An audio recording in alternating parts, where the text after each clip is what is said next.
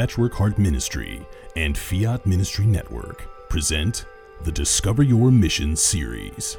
Now, I had been brought up without any prayer, without Bible, without church, nothing of that kind. And so when my father died, I became suicidally depressed. I, I had no desire to live. And yet, by the grace of God, uh, whenever I got to the point of actually taking my life, I always had this interior conviction that if I took my life, I would simply find it again on the other side and it would be permanent misery.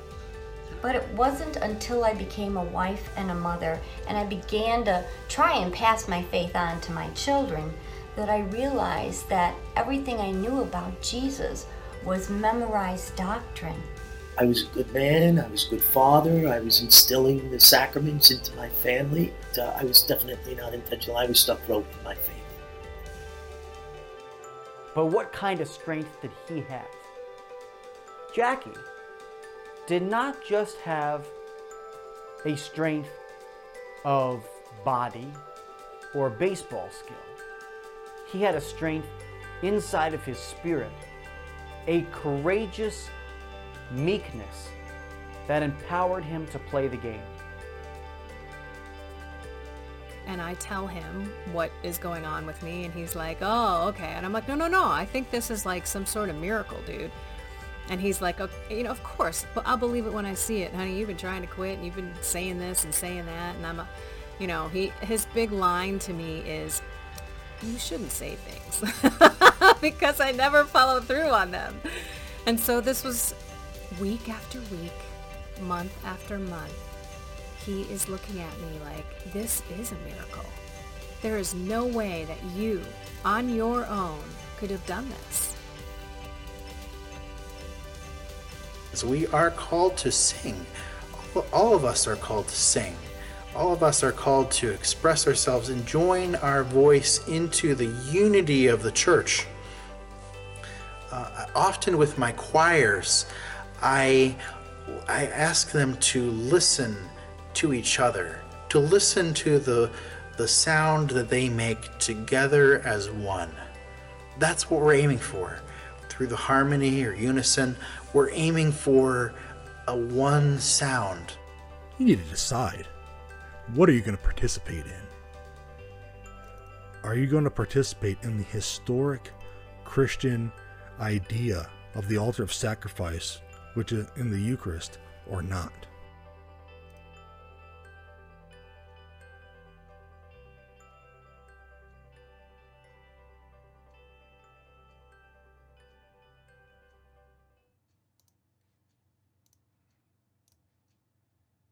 Are you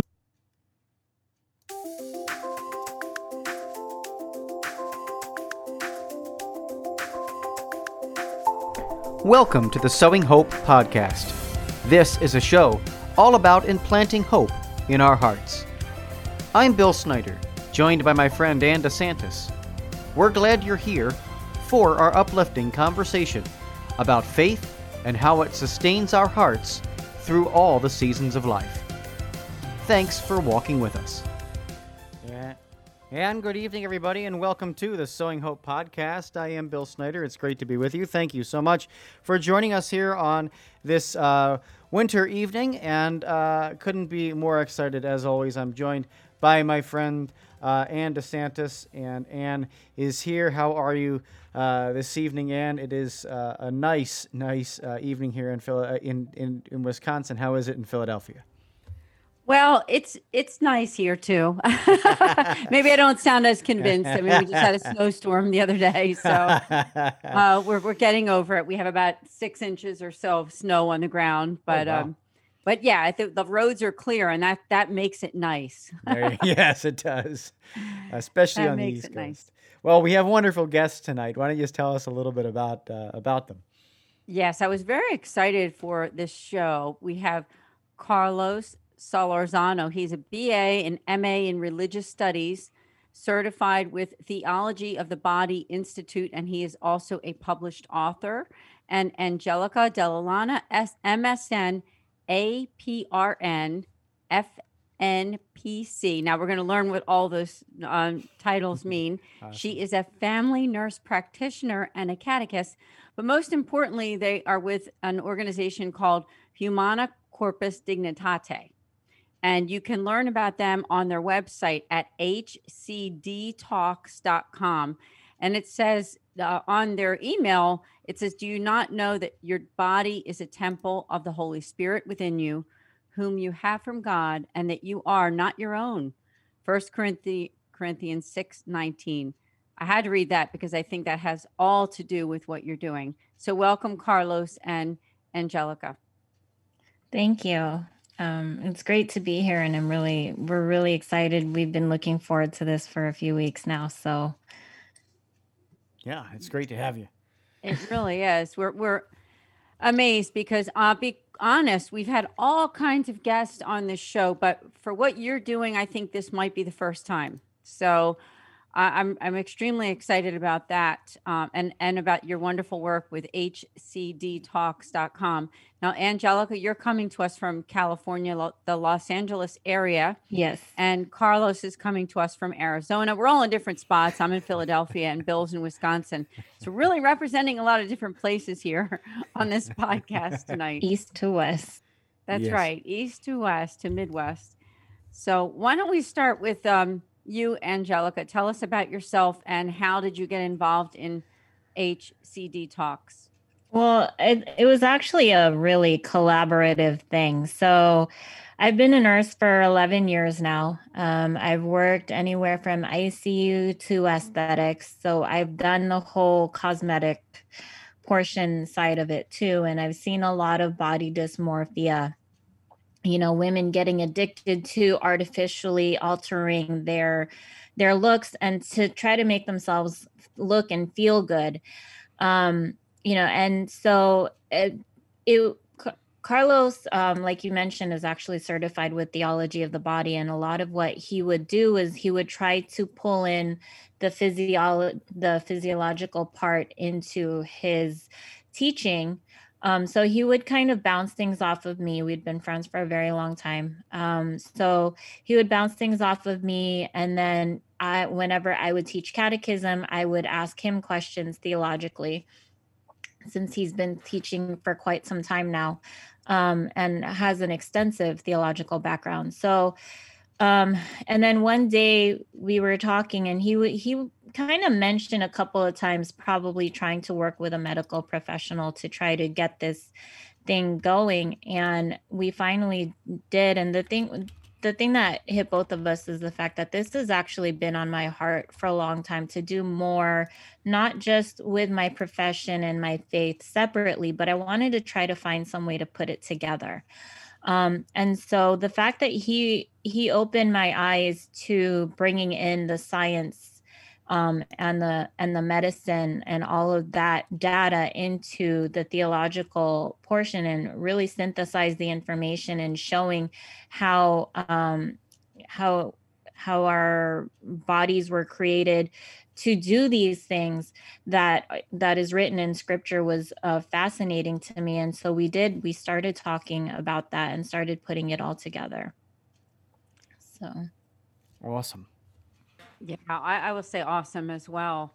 And I remember a couple months back, Carlos had gotten in touch with me and we talked, and, and you and I also talked, Angelica, and that was wonderful. Uh, and I learned so much when I talked to him and, and, and you about what you're doing with HCD Talk. So, Carlos, please tell us about yourself and how you began uh, this journey. Um, it's actually really funny because um, I grew up in a. My parents are devout Catholics, and um, so you know that was part of our family heritage. And I didn't go to Catholic school till high school, and I I kind of actually went against my will. It's a long story, but the one thing that I I remembered was um, I was really intrigued by the theology classes, and this is actually really bizarre because at the time i my goal in life was to actually be a professional musician. And i i actually studied music in college for several years. And um, it wasn't until my last year um, when i i just went through this uh, i was going through kind of a faith journey at the same time in college because I, I always kind of look for something more substantial. So the whole college life didn't appeal to me anyway. And I was, you know, I had to work and stuff too. So it wasn't like I was really doing anything crazy. And even when I was already performing in the nightclubs and all, like I really wanted to do something musically. So it was like I wanted substance. And so I, I it was funny because in my freshman year of college, I kept meeting a lot of um, evangelical Christians and they kept challenging on my faith. And I knew, I mean, I knew the truths of Catholicism, but I, I just didn't know how to deliver it. So I, I had talked with my dad and we went and got some some books at some of the Catholic bookstores and I just started eating them up really. I loved it. And so long story short, I ended up changing my major my senior year. Mm. So I had to I had to do all the classes in a year because that's all the money I had left. So I just decided right then and there I, I want to be a teacher and, and which is really crazy at the time because I, I never would have thought that. So I started teaching in, in high school and um, you know I did I've done that for now this is my 24th year and a while ago I did do six years at the in college doing more like the ethics and philosophy but it was really funny in a sense because um, when you know a lot of theology teachers in all the Catholic high schools around the country they kind of have their opinions about the bishop's curriculum and you know I won't get into that but in the previous curriculum I was always teaching the scripture classes because my my studies were in the Bible. And you know there's that saying about if you want to hear God laugh make plans. So I you know I went to grad school I was doing church history. I had these ambitions to do like to get into global Christianity. And then my job just stuck me in the morality classes and i'm like oh i don't want to teach morality you got to cover all the hard topics. And of course and i didn't have the extensive background at the time. And so i kept doing it and i, I realized i was stuck with it and then what ended up happening was um, a previous employer of mine um, somehow one of my colleagues um, introduced me to theology of the body and I first read a small, the Christopher West's uh, small beginner's book, was completely floored by it. Um, and then uh, next thing I know, I'm being asked if I want to take courses at the Institute, which is in Philadelphia. So I've been out there.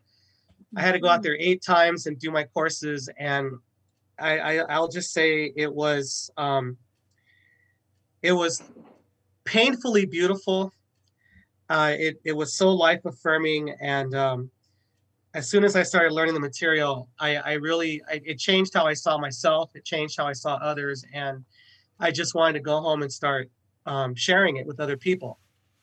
So when I started to share it with Angelica, because like somehow that kind of got into our conversations too, she was intrigued by it. And then um, next thing I know, we're talking about how you know, what are some ways we can share things relating to the dignity of the human person? And then that's what kind of was the root of our ministry. Mm. Yeah, wow, that's a wonderful start. And um, interesting that you were out here in Philadelphia too. And that was kind of the beginning of all of this with hcdtalks.com. So, how long have you been in existence? And tell us that once you made that decision to go in this direction, how has it been with this ministry and what kinds of things are you doing right now? Um, so the top, we actually started to develop a plan to start the ministry, but at the time I was um, finishing grad school. So we waited um, and we officially became our ministry last year, actually. So this is only a little over a year ago that we officially launched. Um, and we are we are actually now a nonprofit organization as well. So Oh, that's um, amazing. Yeah, so we official we made it all official. Um right now uh, we're doing tonight actually we're doing a catechetical formation. A lot of it has to do with talking to parents and talking to teenagers. We've done quite a few adolescent talks um, on uh, some of the harder subjects actually. Um, theology of the body um, talks about the human body and how you know we should see ourselves and each other as a gift. Um, but you know with the way society has inundated us with um, this hypersexualized culture unfortunately a lot of the choices that we make are based on our desires rather than um, you know rather than our moral choices um, and our ethical choices. So it's kind of bringing to light not necessarily that this is wrong and you shouldn't do this, but the why. This is these are the possible consequences of our actions. You know, we all have free will and we can all choose to do what we all have a choice. Adam and Eve had a choice. Um, they were given that choice, but just because you have the choice, uh, do you make that? Do you do you choose to do it? If you do, do you know what can happen? and so um, you know and seeing ourselves and trying to see ourselves in a different light before we make the choice right because a lot of the times when we when we do certain actions it's because of um, you know previous experiences negative experiences we want to feel belonging we want to feel like we belong somewhere we want to feel loved and we don't know exactly how to achieve that um, that sense of belonging and love. And so we turn to the easiest means to do so, and those means are not necessarily the right thing for us to do. So, um, you know, we we pick the quick and easy route, and not knowing that in the long run, how it how detrimental it can be to our mental health, our emotional health, our future relationships, the way we see our families, the way we see our children. You know, as teenagers, we don't think about that at all for some of us and so it it um, we found it very necessary especially in today's information age where so much misinformation can be can be shared in such a in a few seconds.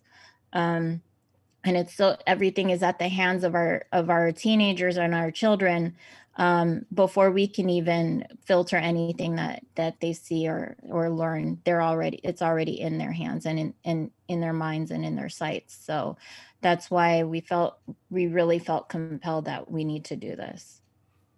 That's awesome. I mean i just am uh, my, my my mind is turning with so many different possibilities for for, for you guys because I think uh, is so needed uh, in our in our society today. What you guys are doing, and uh, you know, it really is uh, beautiful and groundbreaking, and it's a great topic to talk about during Advent. It's a great topic to talk about uh, any time of the year, but specific, specifically in Advent because you know we're talking about the incarnation. We're talking about God coming to Earth, and and and having and, and taking on our human likeness and flesh, and and because of that, He makes uh, he, he ratifies right the fact that the human body is worth something.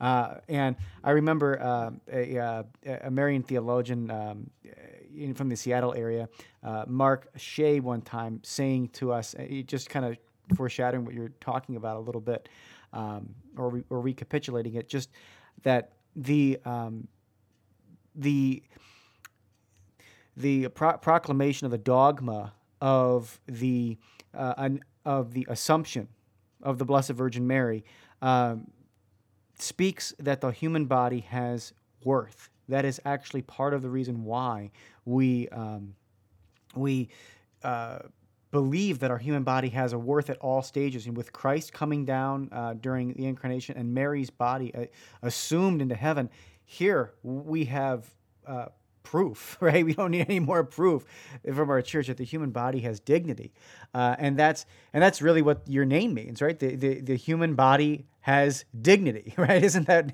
humana corpus dignitate? Correct. That well, is exactly what it was um, based out of. Awesome. So it's interesting to kind of um, add to what you said. Um, when I had said earlier that my studies at the Institute were life affirming, you know, we all have our baggage and you know one of the things i've always done when i teach is I, have never been afraid to tell my students my own insecurities or fears and because i know they're feeling it too. But there were a couple things that i'll never forget that christopher west said to us was one because you know even though the church has made its proclamations against heresies even centuries ago you'll still hear a lot of christians even catholics say this too about how well when we die we're free from this prison. Like they want to see the body as a prison. And he said no you you don't have a body, you are a body. That's part of who you are. It's part of your being. But I would say the most intriguing thing he said, because you had talked a, a second ago about Jesus taking on our humanity. He said, if the body is bad, then the incarnation is blasphemy. Yeah. So that right there, I mean, you want to talk about maybe the most if you really understand what that means, that that would be maybe the greatest cure to suicide. You know, people who've lost hope that think that they shouldn't be alive, if they really understood what that meant. Because I was able to really understand that. Um, I mean, while we're obviously communal beings and we need our families and our friends and our communities and, you know, even our parish life, um, our value as a person does not come from the approval of other human beings. Amen. It comes from the fact that God loves us for who we are and made us that way. I'm so, glad you said that. People really need to hear it because uh, let's face it, this past year's been hard for a lot of families, a lot of individuals. And hearing that from you, that their value does not come from other people when people are like losing their jobs and sick and, and losing uh, other things in their lives. Uh, it's it's just a, a blessing to hear that from you. It's so true. I yes. thought I could read off some of the topics that you guys have on your website. One, some of them are uh, general faith and an intro to theology of the body, abortion, adolescent health and well being, bullying, children's health and well being, confirmation sacrament, family, marriage and relationships, maternal health and well being, including postpartum depression, men's health and well being mental health and well being, sexual health, and women's health and well being. I just wanted to read those off because I think it's great for people to know and understand the services that you provide through education. Tell us more. You know, um, it's interesting too because you just we um first of all kind of going back to what you said with the pandemic is that we have the ability to overcome so we actually our latest um, youtube video um, we were talking about overcoming adversity and um, you know the fact that god and god gave us the tools to be able to survive both physically emotionally we have the means to do so um, as far as the topics a lot of it i mean uh, if you hear the um, as you're listing it well-being is key in there i mm-hmm. think um, because a lot of times you know, people, uh, the World Health Organization actually revised their definition of health to not only be the physiological, but also the emotional, the spiritual, the social. Um, you know, we are, everything is interconnected. Um, our physical health is connected to our mental and emotional health, and vice versa. You know, and so we feel like it is very important that we all take a look at ourselves and how we're living our lives not just okay yeah you're gonna um, go on a special diet and you know lose the weight but what are you putting in your body? Okay so what are you doing to your body? Just because you're eating healthy just, are you making other healthier choices? You're eating healthy during the week but you're going to go out partying and put all this poison in your body on the weekend. You know um so we have to live our lives and but there's different aspects and i think there's different things that speak to other people. Um you know i there are certain resources that we need and so that's why all the all the health topics are very specific to gender to maternal maternal is a whole other body in itself um because that deals with not just what happens to us physically as women. Um, you know, I have two children. I've seen my body change, not just see it, but feel it. I, you know, mentally, emotionally, it it changes you as a person. It changes you as a woman. Um, and so some people have trouble coping with that fact, or um, they have trouble seeing um, you know you especially when you start looking at your pictures from like before you had kids and you're like i don't look like that anymore um, you know you it you you see the differences and so sometimes those differences are hard to accept um, so we think it's very important to look at both the physical and the mental health and all of that ties into the spiritual and seeing everything through um, through our creator's eyes so thank you. You said that yeah. so well. And uh, I just want to invite people again to go to that website. It's a really amazing website at hcdtalks.com. I see you do have a blog too. I'll just read some of the titles there. Uh, the one that you have here Speak, Love, and Pray, The Good, the Bad, and the Valuable, Day in the Life of a Nurse, lessons from doubting Thomas, reaching for Christ. I mean, I'm just listing off some of the things on your on your blog there, but you do have a very nice website, and um, it's worth it for people to check it out and learn more about what you're doing. So, if somebody's listening, whether they're an individual, maybe they're a pastor, uh, whoever it is, what can your organization, your nonprofit, for somebody who's Catholic and wants to evangelize, uh, how would that work? So they call you or they contact you, they want you to do something for their parishioners. Uh, what would be the next steps? Um, well, I have kind of a half an answer. That's actually a full answer. Um, yeah. So it's actually funny. So at the time that I would say the seed was dropped in the ground, I had been doing a theology of the body talks at a lot of stuff here in town for a while, and just kind of sporadically. And at the time, I had uh, applied to be on the on the list of the Catholic Speakers Organization, and it takes a while to get to get through if you're going to be picked. Well, I was finally, and this was before we started our ministry. It was probably, probably about a year before we started it, and um, so, well, so last spring I was picked to do that. I was added to the roster, so um, it was interesting because when I was given the invitation, I we had already started our ministry. We had the website, we had the uh, we had the nonprofit already. I think at that point too. So I kind of was I had my fingers crossed. I said, well, I don't want to stop doing this, you know, um, et cetera, et cetera. So long story short, they said, well, you're part of that. So, um, you know, um, you can, you know, if if it's if we're going to bring in your ministry, you know, along with Angelica, um, we'll just negotiate for that. So they can contact Catholic Speakers Organization, or if they just even contact us through email, hcdtalks at gmail.com, we'll, you know, certainly reply, but then we'll refer them to a representative at Catholic Speakers Organization. But Angelica's actually already going through the reviewing process. So it's just, but I mean, we, we've done, we we have experience in person, we have experience uh, through Zoom. We, we've, uh, you know, as far as the group size i mean we've done small groups we've done large groups. I mean it's it's you know we, we both teach. I mean she does her college class with nurses so we're you know we've been on the radio before we you know et cetera. So it's like whatever they want to do we're ready to go. Yeah. Um just kind of piggybacking. So if you want carlos to be part of the talk it has to be through the catholic speakers organization. Um, even if you contact us directly um, he, he, will be, um, we will have to refer you how, um, if it's both of us or just him. But if you want it specifically medical and just want me to go on at the moment, you do not have to contact Catholic speakers. So um, emailing us at hcdtalks at gmail.com is the quickest way to get the conversation started and then um, after that we'll have to we'll just kind of direct you to um, to where you need to go from there. Yeah, that sounds good. Now, the, you mentioned this the Catholic Speakers Organization. Uh, where is that located, and what do you know their website? Just or do we need to know that for people listening?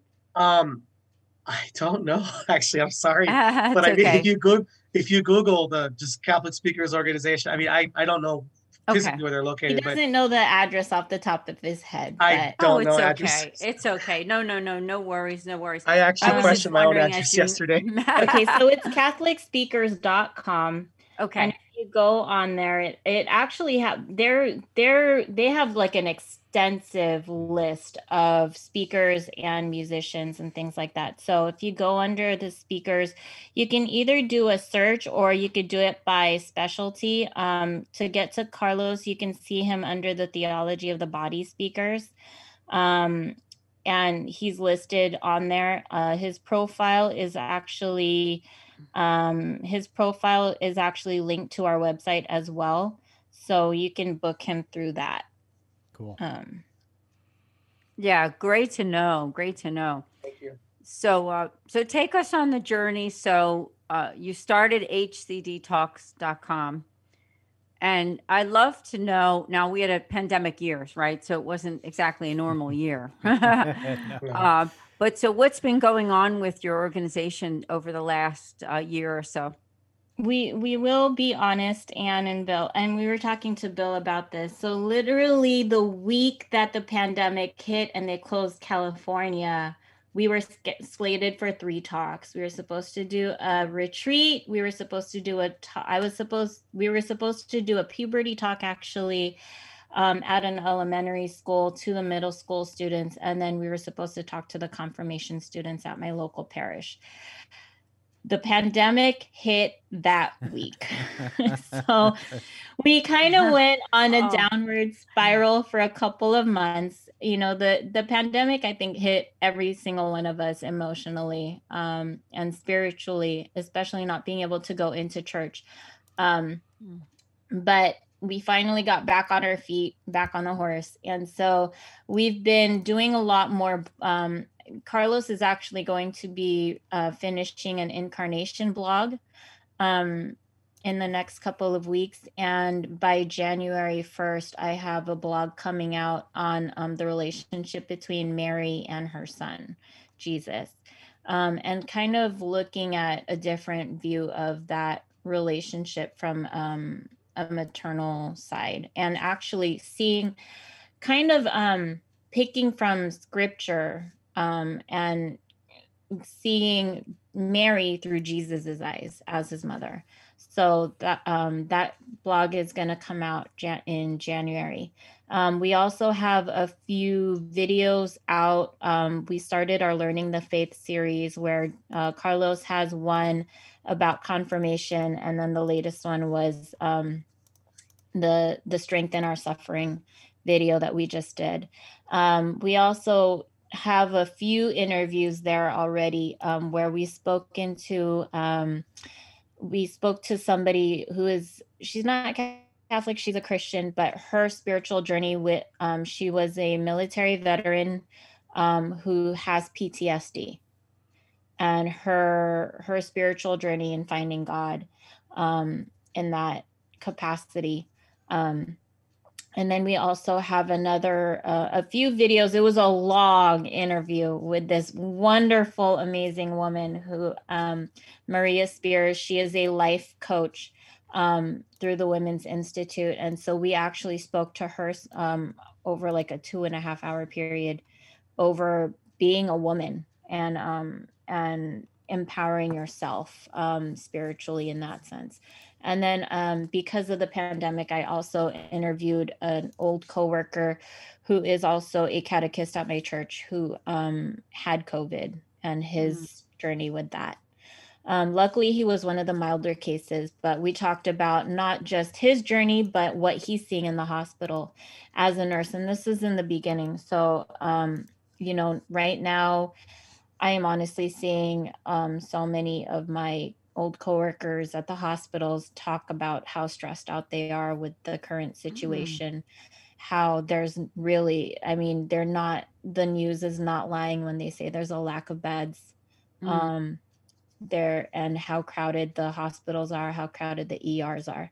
And they're they're all feeling the strain right now as medical providers. So um, you know, so those are on there as well. So you know we we tried to expand beyond just speaking in person and actually speaking one-on-one to people writing our blogs um and we re-edited three we are in the process of re-editing the third one. Um so carlos actually has a book called i am his mother where he takes a journey a look at jesus's life journey through mary's eyes.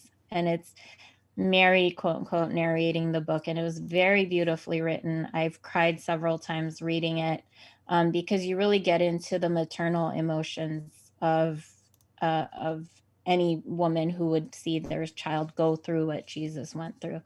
Um, and then he has a, what, did you call it? A thriller? um, well, I want to kind of just back up a little bit because she was asking what we've done. Because um, I was with a publishing company for about 10 years. It's a small company in the Midwest. And um, they were having some financial issues late last year and then COVID hit and it just, it killed them. So they were, they told the authors, we don't, we're not publishing any books for about six months and um, we don't have any money to, to market anything. Like they were, they were broke.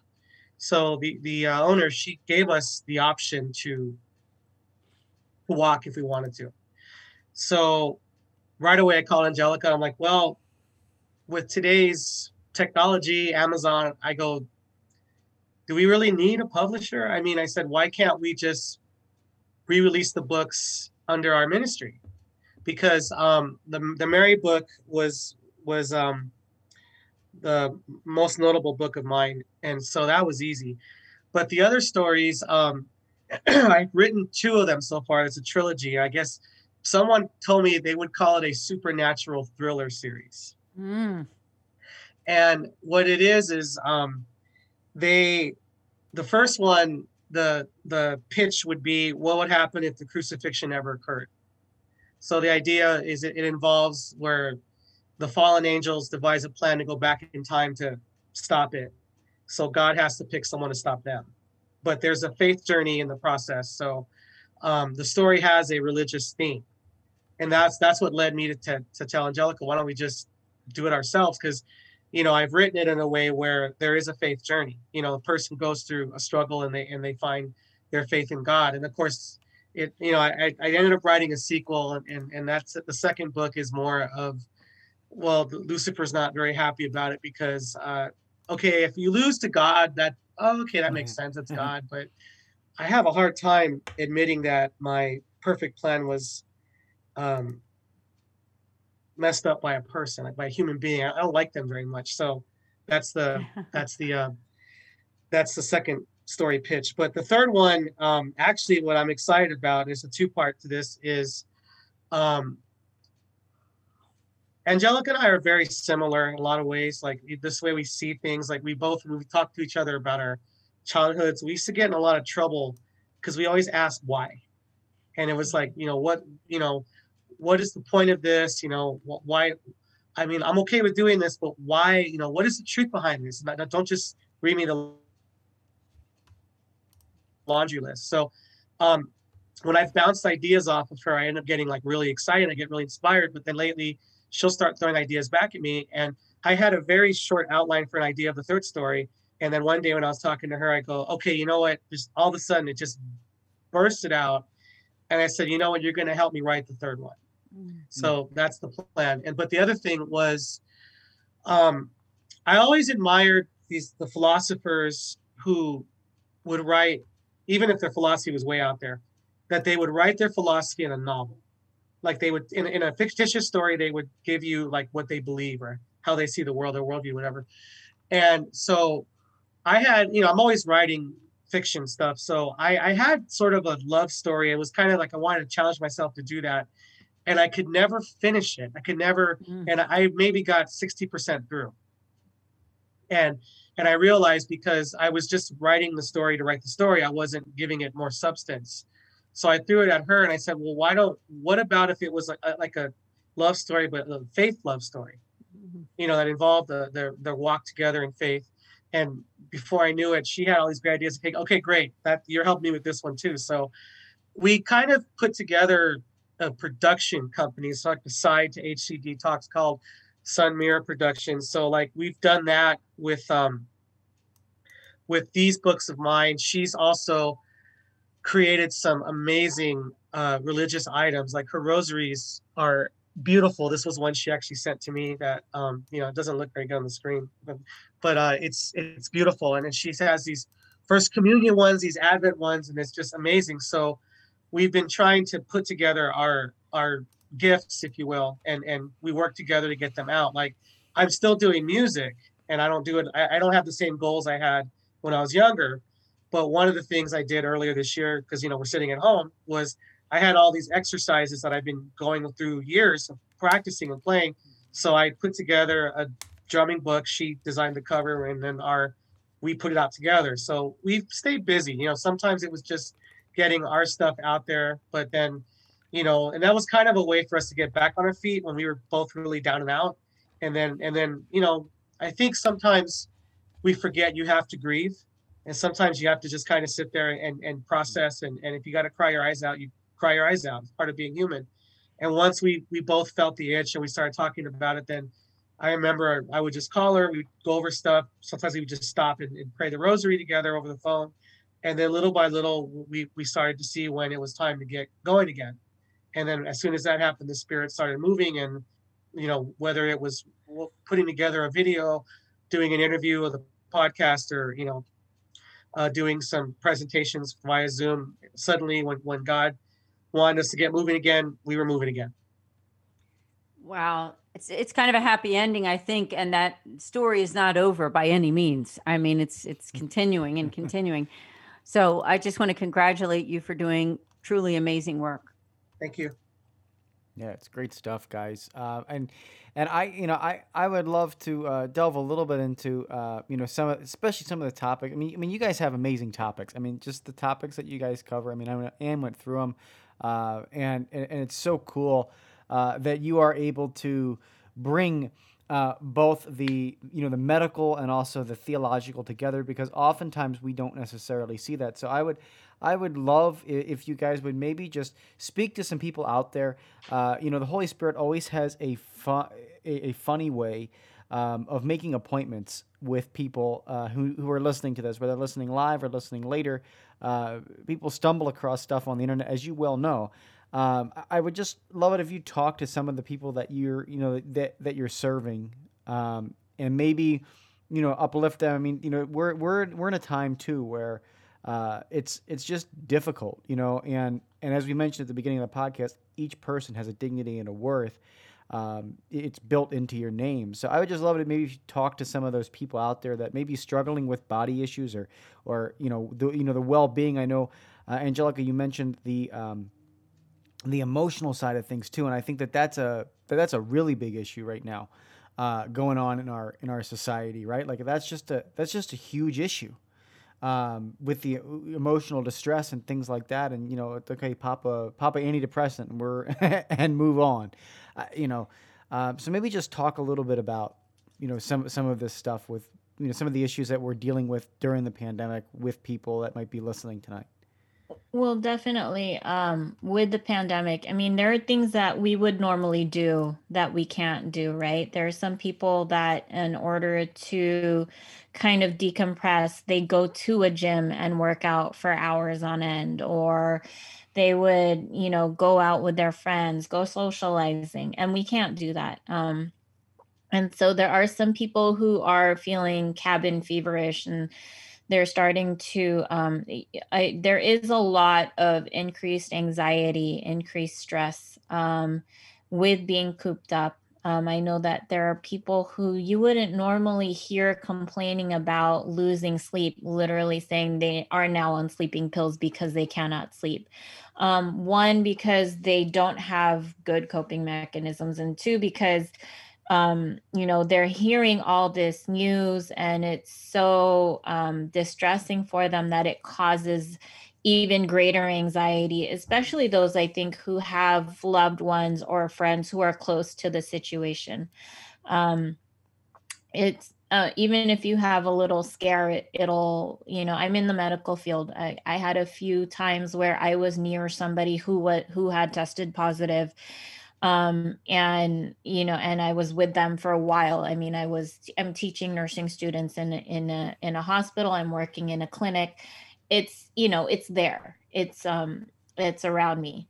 So um it i i think one of the biggest things is um first of all i mean it seems like such an obvious answer but to be honest we all need to especially now we have more time um definitely one of the biggest things is to sit down and pray and find your spirituality again. Um, you know, one of the things that I just kind of started doing out of random was uh, instead of you know just reading the gospel of the day or something i literally would grab my bible and just open it to a random page and somehow every single time i did that whatever i needed to hear in that moment was written on the page um you know and sitting there and uh, they they say that meditation and prayer actually stimulates not just um, the feel good portions of our brain and the pleasure portion, but it actually calms us down and relaxes us and centers us again, um, and decreases what what um, our what the our stress response in our bodies. So I really think that definitely taking time to go back to prayer and meditation um, you know, and it's okay um, to feel angry. It's okay to be, feel frustrated, especially those of us who are going through hard times with this. It's, um, you know, some people are losing their jobs or they, they're getting furloughed. It's a very, um, you know, you don't know where your next meal is coming from. You don't know what tomorrow is going to bring. Some of us did go back to work when when they started opening things up again, and then the next day, here we go they're closing things down. So we're all in a time of uncertainty. Um, but trying to find some ways to keep your faith, I think, is definitely um, key at this moment. Um, if you're angry, you're angry. God knows why you're angry. He knows what's in our hearts, right? And he knows he knows every single one of us. He knows why you're angry. He knows why you're lashing out. But we still need to make the effort to try to find healthy coping mechanisms in order to get through this. He gave us the tools to be able to get through this and to push through this. Um, and so, you know, he gave us the technology to be able to interact. Look at the four of us right now, all different states, all across the country, all in different time yeah. zones, and able to communicate, you know. Um, Eh, and so and the thing and to be honest i mean even carlos and i both taught this semester via zoom it was not an easy thing because you could not tell. I taught both nursing students and catechism students via zoom. It was not easy to know if you were connecting with people but then you hear later on how much you did affect their lives. So we still have the means to do so just not maybe in the capacity we would like awesome stuff. Thank you so much. Uh, you know, you just packed in so much uh, for, for people. So thank you so much for just speaking to the heart too. I mean, you know, we we have to uh, as as Catholics, you know, I, I our our ministry here, Patchwork Heart Ministry, is all about the heart. So um, I I always I always say, you know, God uses the word heart over 600 times in the Bible. So therefore, it's got to be an integral part of the body and an integral part of our spirituality. Um, and and with that being said, I think you know w- when you speak like you just did to the heart to help uh, people understand, you know, just the just the core of how important that they are, but also how important some of the actions that they need to take. Um, you know, in their lives to develop the prayer, to develop the, um, you know, the, the, those actions so that they can take on um, the the difficulties with a spirituality and, and also with some practicality uh, going through the days. So, so thank you so much for, for, for sharing. Yeah, I agree. I agree. And also, what comes to mind uh, as we're headed a little bit toward the end of the podcast, uh, I know that there's some people who are listening that are fascinated by the theology of the body. It is a very big topic. And many pastors and people in, within church leaders know that uh, for young people, especially, to be educated on what it means. There's still a lot of people who don't really know what it, what it is. Um, so I, I would love it if you could talk a little bit about that. And for those people who are listening that are maybe thinking, hmm, I'd love them to talk to our young people at our, our parish. So tell us, with the theology of the body, how would that go? You're talking to a group of high school kids or young people. Uh, what will your talk start with? How, what will they focus on as you're communicating with youth and young adults? It really comes down to um, introducing people to God's vision of humanity.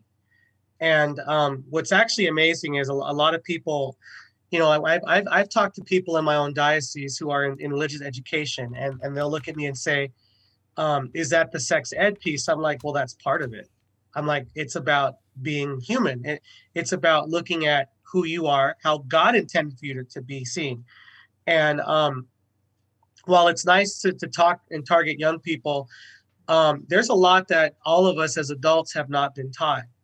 And a lot of it was just simply a matter of it just wasn't taught in school. It wasn't necessarily taught in, in our, our parishes.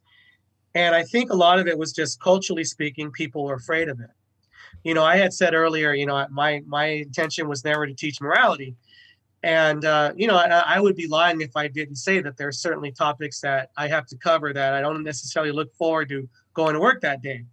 But the one thing that I've learned is that all of the disciplines go together, and and John Paul II's uh, reflections on the human person you know, it draws from all those disciplines. So, like, for example, I can have this really politically conscious student. And, and this is where me bringing in the, the medical and the science comes in handy is um, they you know because they want things to be defined as the culture says i'm like that's fine. I, I know where you're coming from but this is how the human body works. And whether we like it or not this is how the human body works. It's almost like like at one point when christopher west said you know why is it that when a woman's pregnant you know right away everyone's freaking out he's like wait your body did something right See, the problem is our thinking is off. Like I'll never forget years ago, I think it was Hallmark. They did a, a Father's Day commercial. And what they did was a bunch of women, I guess, that either had just gotten pregnant or were uh, planning to get pregnant. They were part of this quote unquote conspiracy. And I say that, you know, with a smile on my face, where they were going to record telling their husbands they were pregnant. Now, let's think real quick. Wives, husbands, they got married, they want to have a family she's going to tell him she's pregnant. He's going to be very happy about it. So you see these guys like they would give him a little gift and a little note in there, and the guys are they're smiling, they're jumping up and down, they're jumping for joy. Three or four of the fathers started crying, tears of joy. And I'm thinking that's what a woman dreams of. That's what she wants to experience when she tells her husband, I'm pregnant, not is it mine?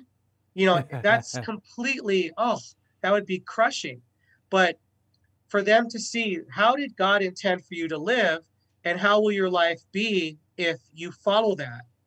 And you know, sometimes it's it's interesting because I always tell my students, I'm just sharing with you what I was taught. This was life affirming for me.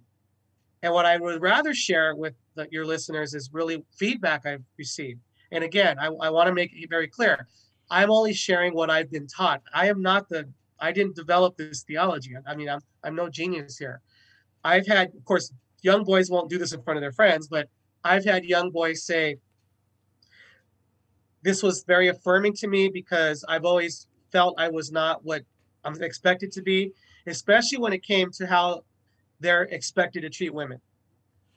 And on top of that, to be honest, one of the reasons why my former colleague wanted me to get into the theology of the body was my school at the time already had two teachers who were teaching it, but they were women.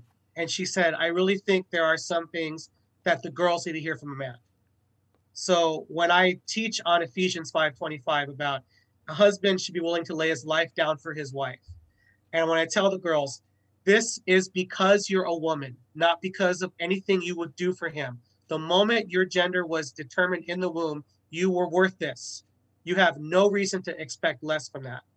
Literally having girls cry, and many of them saying, deep down, I always knew that, but all the stuff I hear around me leads me to think otherwise. And this is the same for adult women too, because they've also been bombarded with this culture. Like you have, there is nothing you have to do to earn that kind of love from a man. And to be honest, the best compliment I recall receiving from uh, was from a girl who told me one day at school, a lot of the boys are mad at you right now. I go, what did I do? She goes, no, they're mad at you because of what the girls are learning in class. Now they won't settle. They want a boyfriend who's going to treat them like a queen. and I say, well, you need to thank the Holy Father for that because he's the one that brought this teaching to light. Yeah. Oh, that's incredible. I love that. And that's good news for people who are listening to hear. I want to encourage them to reach out to you at H cdtalks.com and connect. And for whatever capacity you can help them, whether it's at their church, their school, their organization, or even just personally, right? I mean, there might Absolutely. be someone who just personally has some questions or whatever. Um, so would you have any anything that you'd like to say to married couples about the theology of the body because that's also an area mm. that people need to be educated uh, people who didn't learn it when they were younger. So what can they learn about it now? They're they're married, maybe they have some kids. Uh, what can they learn about it? Something that was really interesting was I actually um, had to do the theology of the body intro to the middle school parents at my son's school. Um, that was a bit nerve wracking because I didn't have Carlos with his extensive certification knowledge with me. Um, but you know i i've studied what i what i've done too and it was really interesting because when you talk to them about the relationship that should be and not the relationship we currently have quite a few of them were shaking their like i saw wives like shaking their heads agreeing um and the and the men just actually like really staring at me because and and really intent on what I was saying because a lot of it is really about how we treat one another and how um, how we should be treating one another. And one thing that I emphasized with them is how are we going to teach this to your kids and you're modeling something else at home? So it was um that was one of the it, so yeah, married couples actually, I mean, even if you get just the basic theology of the body book that Carlos had, and I actually got one too, um, you know, it it's really it shows you where we are lacking um, based on our own life experiences, what we've seen, what we've been inundated with, um, just society in society versus how we really should be thinking and feeling about one another and treating one another? When I, my first course, I was, um, I, the first time I went was in March of 2010. And oh, Philadelphia when it's snowing, when you're from Arizona. Oh. I hear you, definitely, even on Oh man. Now that was actually the first time I saw real snow, not like like a little patch of ice on the ground my roommate was laughing at me because he was from Toronto, and I'm like, so my foot went in the ground. Is my sock supposed to be wet? It was really funny. But um, I was married at the time for 12 and a half years. And I remember the first full day because, you know, because it's a, we were there for a week and, you know, we were up in the mountains, so I'm not going anywhere. So even when you're not in class, you're walking around and you're just decompressing. And I would go on these big highs and I'd, I'd go to these lows and and I remember um, calling home the first night, and I, I was just like, man, I'm I'm an absolute horrible person. I'm a horrible husband. I'm a horrible father. And my wife's like, to my surprise, didn't say to me, "Well, you didn't have to go three thousand miles. I could have told you that here, you know." But but um, she heard something in my voice, and she's and, and we just talked a little bit, and I, I and she's like, "Are you okay? I mean, should you have gone?" I said, "No, I'm good." I said, "Retreats. There's that dark day. There's you know, it, it's a roller coaster." And the next day I was fine. It was, you know, I just, I had, because it was more of me having to confront my trash, my own, you know, baggage, if you will. And, you know, dealing with it, processing with it, but then really understanding what it meant to say, Jesus sees you for who you really are. Like we look at sin and we don't realize in most cases people sin to medicate pain. You know, we don't ask why they did it like you know one of the things because i've worked with high school kids for so many years i've been on discipline boards and which is not the most fun you know, experience in the world but you you know you're sitting there and sometimes before a kid is asked to withdraw from the school you know you have to have a hearing with their parents and there you have the deans reading what the kid did in front of the parents so it's really awkward. And so we asked you know you talk to the, the kid what why did you do this? And i tell you of all i have no idea how many of those boards i've been on. I only had one time where the kid had a different problem. Every single time it's because they were trying to fit in and they all said i knew it was wrong.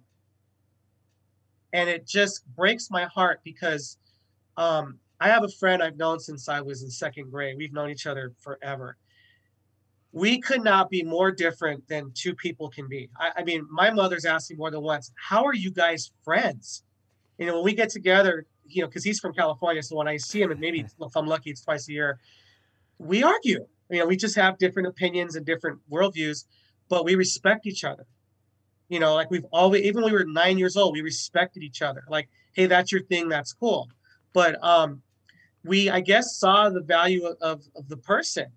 And it's interesting because a lot of times Christians will also want to ostracize certain people or avoid people. That's not what Christ did. Christ went to the sick. Mm-hmm. And a lot of times by just sitting and listening to them, that that right there shows them that somebody cares like i think of homeless people like you know i you know sometimes you know if, like if you see someone walk by one and maybe they're that person that says why don't you just get a job you know, even though they're being cruel, which they shouldn't do, they're at least acknowledging their existence. Where some people just walk by like they're not even there.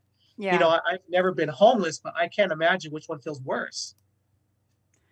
No, you said that so well. Um, in fact, uh, I think we have so much more to talk about because you guys have an amazing story, Yeah. not only with the nonprofit, but just personally. So please do come back again. I'm, I'm sorry to say that I think we're out of time almost on Sowing Hope because it's uh, 7 Eastern. But um, thank you so much, both of you. Would you have any final words before we end? She's muted. Oh, you unmute yourself there, Angelica. Sorry. No um, just one final word from me, and I did share this Bible quote with you, but it's one of my favorites to share, and it kind of shows you how the Bible actually understands the human body more than we know. And you know, this is scripture that's written thousands of years. A joyful heart is the health of the body, but a depressed spirit dries up the bones. Proverbs chapter 17, verse 22. It is so true. Um, and so it really goes to show how how much um, of our of our spirituality and our emotionality is connected to our physicality. Um, and and this is knowledge that's been known for a very very long time. It's not brand new science. You know, the Bible, there's so much in the Bible that I'm reading it now and I'm like, wow, this is really foreshadowing what is going on today. Um, and really relevant to what is today. So definitely, but I want to leave you with that. Um, for, That's amazing. Thank you. Would you both come back again? of We'd love to. Thank you. Yeah, very, very good. Very good. So, uh, again, I ask everyone to go to hcdtalks.com and learn about Carlos uh, Solorzano and Angelica Delalana. Thank you again for being a guest on Sowing Hope. And, Thank and also, for having us. Have a Merry Christmas. You, You too. too. Thank you. Well, folks, thank you so much for being uh, part of our podcast. As always, head over to our websites, patchworkheart.org and desantis.com to check out more information about us. And until next time, keep beating to your Catholic hearts and sowing hope into broken hearts.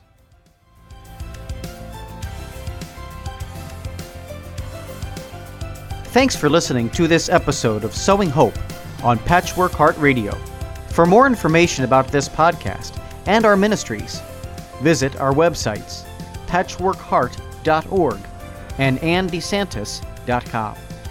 You can also follow and interact with us on Twitter at PWH Ministry or Andy Santis 2.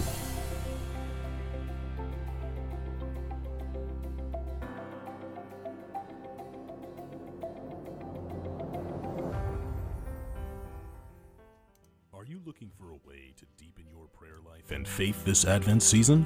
A Contemplative Las Posadas by Bill Snyder is a novena that offers reflections based on the traditional Mexican devotion that reenacts the journey of Saint Joseph and the Blessed Virgin Mary from Nazareth to Bethlehem. The ecclesiastically approved devotional is available for purchase for only $4.99 on our website, patchworkheart.org, or emailing info at patchworkheart.org.